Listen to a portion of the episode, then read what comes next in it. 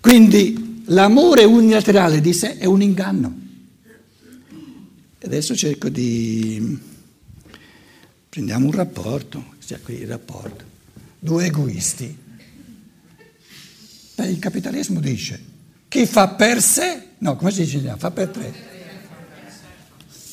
Quindi tu fa per te, io faccio per me, ma allora che, che, che rapporto di coppia è? Quindi le riflessioni che io faccio, riferite, io non posso fare tutti gli agganci no? al, al, rapporto di coppia, e, o, fund, o, o i, i, pensieri o calzano o sono, sono, fuori riga. Questo è anche il senso poi del dibattito che segue. No? Devo guardare l'orologio perché eh, in Germania devo stare sempre attento, invece in Italia dico qui adesso posso parlare un po' a ruota libera, eh, finalmente. Eh, perché voi se voi mi interrompete continuamente. Allora, chi cerca il suo tornaconto, l'egoista, il, come l'altra parola che avete detto? L'egocentrico, si frega, si frega lui.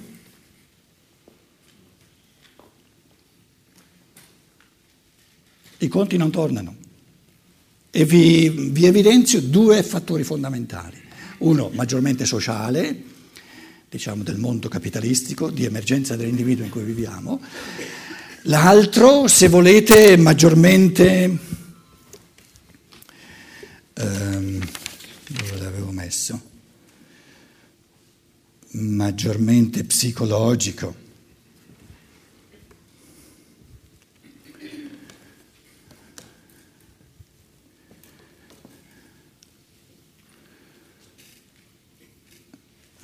Cercare, essere lottatore libero, essere lottatore libero, quindi cercare soltanto il proprio tornaconto, pensiamo al mondo del capitalismo, ti stanca e ti sfianca.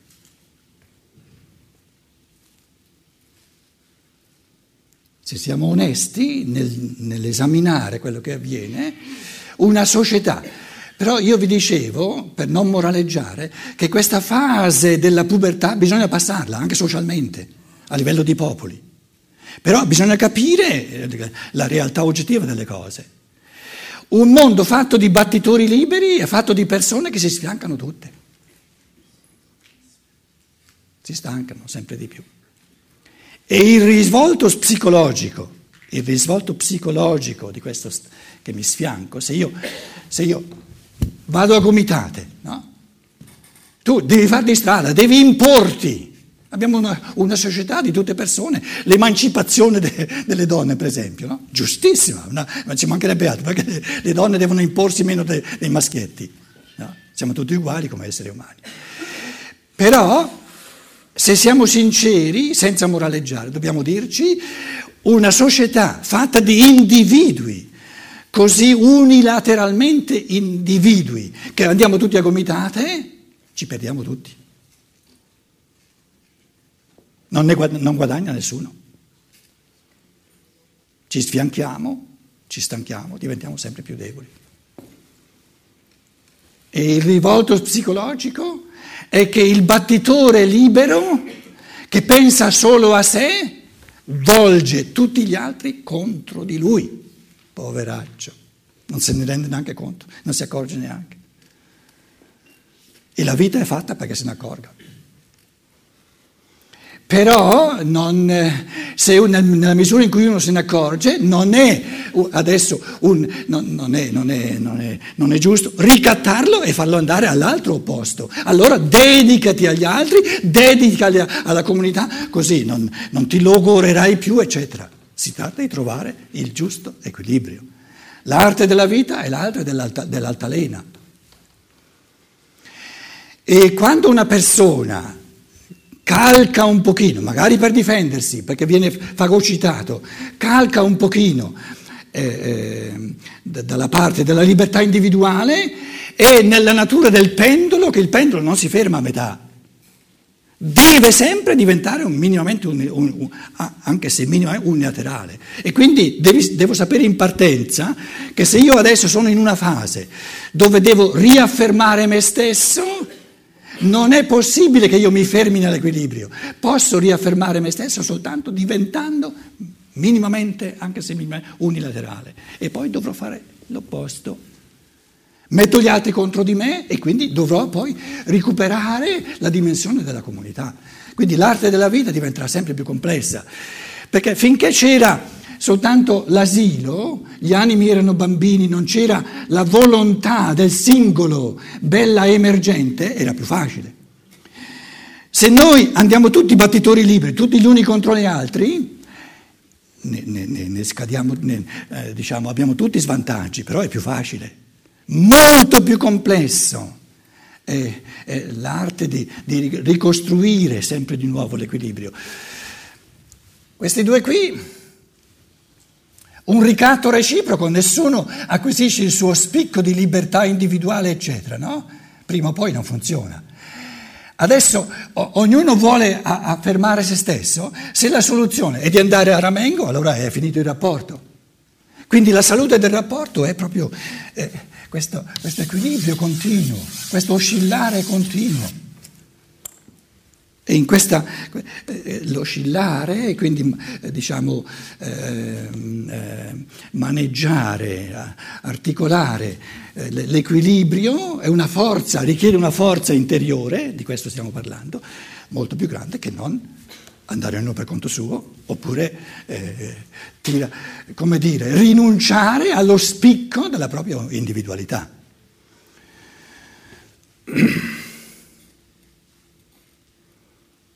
Allora, dovere e tornaconto. Dovere calza benissimo e tornaconto mi sono chiesto forse ci sono altre parole ma non, non, soltanto disquisizioni su parole, ancora migliori, non, non, ne ho trovata una migliore, ecco. Invece il dovere... Ehm... Allora, la regola d'oro dell'amore è io posso amare te soltanto amando me.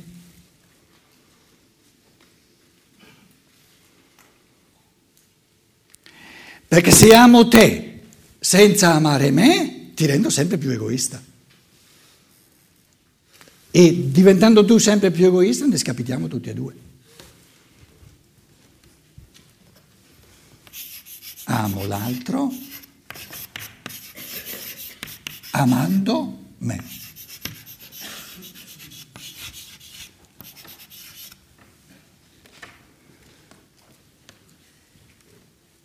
Come, diciamo, come tema, eh? poi tutte le variazioni, casomai possiamo...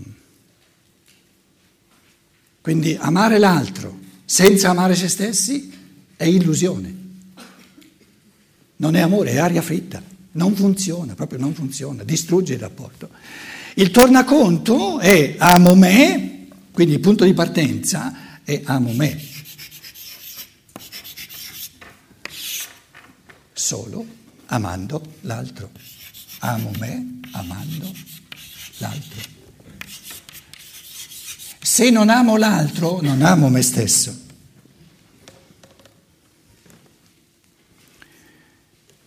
Se non amo l'altro, non amo me stesso.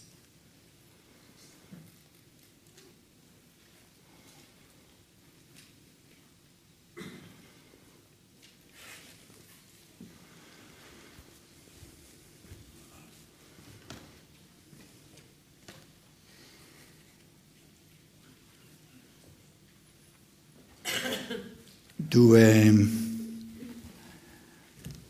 avvii di pensiero all'infinito si possono svolgere eh, in tutte le direzioni.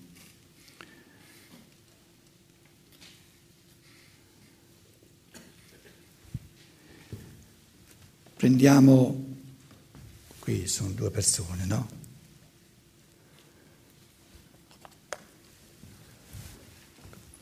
Questa qui a sinistra la persona A, persona B.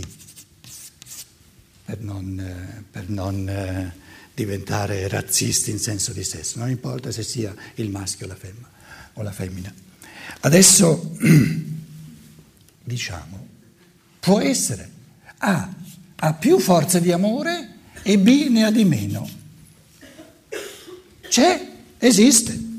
Perché se tutti gli esseri umani avessero forze uguali di amore, non ci sarebbe problema.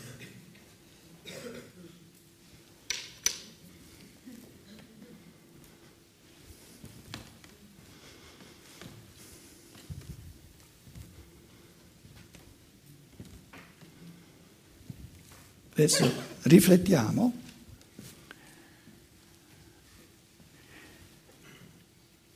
Tante persone dicono, ma perché devo essere sempre io nel rapporto che ci mette più forze di amore? Perché non lo fa anche l'altro ogni tanto?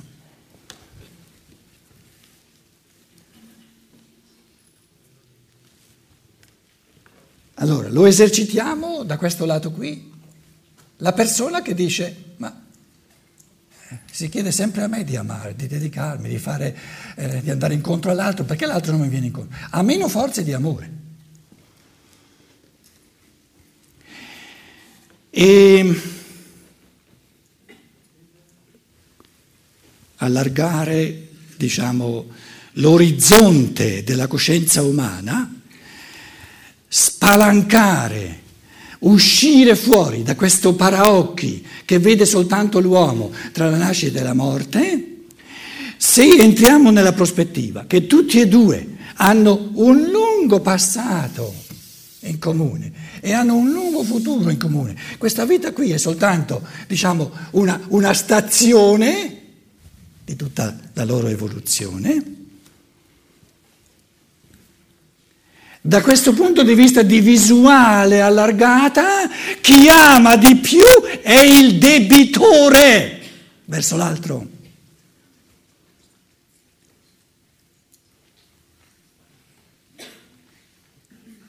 Perché per secoli e millenni questo B ha dato a lui la possibilità di andare avanti, di acquisire forze di amore e ci ha rinunciato lui. Per ogni persona che acquisisce forze di amore, ci devono essere altre persone che ci rinunciano, danno a lui. Quindi si può amare soltanto con l'atteggiamento interiore del debitore, che restituisce. Ogni amore è un restituire ciò che si è ricevuto. Allora funziona, allora non è più un dovere, allora è ciò che devo all'altro. E lo devo all'altro perché lo devo a me stesso, perché se io non mi confermo in queste forze di amore che realmente ci sono, o ci sono o non ci sono, non sono me stesso, non sono, non sono fedele al mio essere. Quindi l'amore non ricatta, oppure non è amore. L'amore dà sempre, se è profondo, se è vero, col gesto di chi restituisce i doni che ha ricevuto. E quindi non gli dice ma perché? Perché no, non ti dai tu una mossa una volta? Eh, non è capace, qui c'è un meno, qui c'è un più e qui c'è un meno.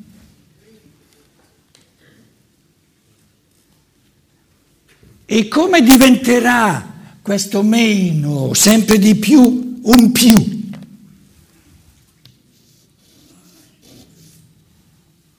Come?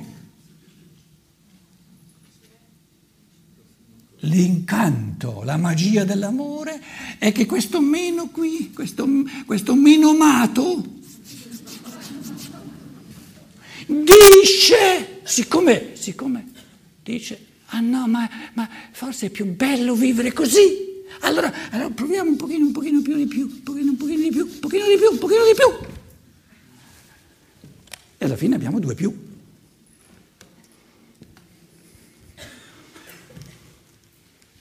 L'alternativa è il moraleggiare. Devi, devi, devi. Non ha mai funzionato. Giustamente. Perché l'uomo non deve nulla. Non c'è dovere. Dovere è ricatto, inteso nel senso tradizionale. Perché tutto ciò che io devo all'altro eh, lo voglio. Quindi un vero dovere, un dovere karmico, ciò che devo karmicamente all'altro, se, se glielo devo,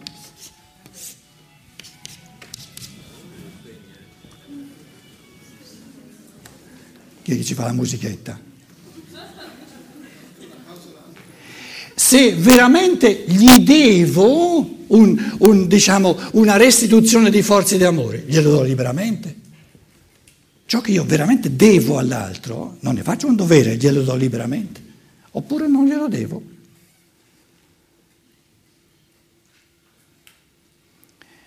Che cosa ci dobbiamo noi? Che cosa ci dobbiamo noi vicendevolmente? Tutto, tutto. Ciò che ognuno di noi, no, no, non soltanto ciò che ognuno di noi ha, ciò che ognuno di noi è, l'ha ricevuto dagli altri.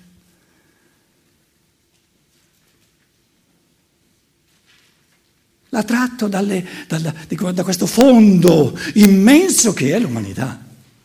Quindi io agli altri devo il mio essere, tutto ciò che sono, non mi appartiene, così come nell'organismo. Perciò questa, questa immagine dell'organismo, tutte le religioni l'hanno messa sempre al centro. No? Il cuore cosa deve ai polmoni? I polmoni cosa devono al cuore? Tutto. Senza l'organismo non sarebbe nulla di polmone, nulla di cuore, nulla di rene, nulla di, di, di, di eh, stomaco, eccetera. tutto ciò che io sono appartiene agli altri.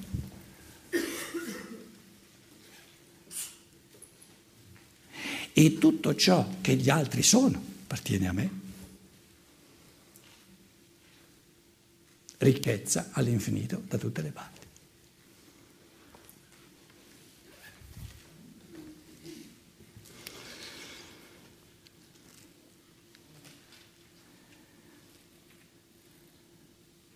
Amo me soltanto quando amo l'altro. Amo l'altro soltanto quando amo me. Perché se non amo me stesso, se non creo, adesso alcuni eh, risvolti, alcune riflessioni, se non creo eh, ricchezza, slancio, eh, gioia del vivere in me, se porto incontro all'altro soltanto scontentezza, soltanto pesantezza, non amo l'altro. Amo l'altro soltanto se gli porto incontro una ricchezza, se gli porto incontro una gioia del vivere. Per, per portargli incontro una ricchezza, una gioia del vivere, devo amare me stesso.